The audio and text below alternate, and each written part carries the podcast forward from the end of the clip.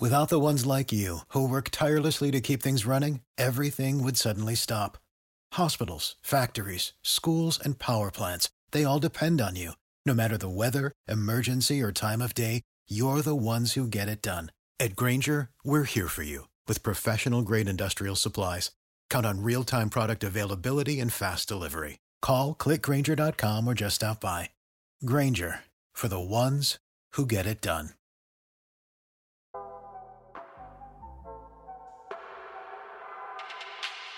Good morning. It's June 21st, 2022, and this is 5 Minute Daily Devotionals with Religionless Christianity. This morning, we're going to be looking at Luke chapter 11, verse 23. And it reads Whoever is not with me is against me, and whoever does not gather with me scatters. You know, there is no neutrality with Jesus. He makes that point clear here. You're either with him, you know, you're for him, or you're against him. For all those out there in the world that want to just straddle the fence or live in the gray area around their faith, Jesus makes this as black and white as you possibly can. There's no mincing words here. This isn't your, you know, you're either with me or have a nice day. You're either with me or just don't get in my way. No, you are against him. You are an adversary of the King of Kings, and that is not a good place to be. And I think it's no coincidence that he comes out this clear and this harsh. If you remember yesterday, we looked at a few verses um, earlier where Jesus tries to get them to see things clearly that he is from God. However, they don't want to see it. The stories aren't getting through. So try a different tactic. No stories, just straight black and white. Yep. That verse, whoever's not with me is against me, reminds me of Proverbs chapter 18, verse 9, which reads, He who is slothful in his work is a brother to him who is a great destroyer. Even the parable of the talents in Matthew 25, the servant who hid his one talent or he buried it, he was slothful, and that's the same as a destroyer. He was called wicked, lazy, and unprofitable. When Jesus says, Whoever does not gather with me scatters, this makes me think of not sharing the gospel.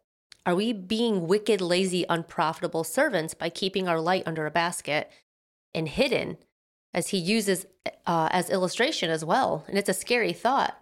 Lukewarm also means being unprofitable in his kingdom. What are we what are we doing with the light in us? We are either shining it unashamed in order to multiply and gather, or we are afraid or cowardly, so we hide it.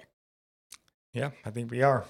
And we've exchanged Christ's command to share the gospel and teach others to live according to his commands. We exchange that for be nice to everyone and don't judge. And it is wicked because it dismisses God's command. So, as with every question Jesus asks, it's always important to look inward first. Look at ourselves first. So, are you for him or against him? Because if you're for him, you need to be for him. No half measures, no fence straddling. Lukewarm doesn't cut it in God's team. Revelations chapter 3 verse 15 and 16 reads, I know your works. You are neither cold nor hot. Would that you were either cold or hot. So because you are lukewarm and neither hot nor cold, I will spit you out of my mouth. Today's psalm comes from Psalms 52, verses 6 and 7. The righteous shall see and fear and shall laugh at him, saying, See the man who would not make God his refuge, but trusted in the abundance of his riches and sought refuge in his own destruction. In our proverb from Proverbs 21, verse 12, the righteous one observes the house of the wicked. He throws the wicked down to ruin. And our, uh, I'll end praying for you from Psalms 145. May the Lord show you he is gracious and merciful, slow to anger and abounding in steadfast love. That the Lord is good to all, and his mercy is over all that he has made. May you know the Lord is near to all who call on him, to all who call on him in truth. That the Lord preserves all who love him. God bless.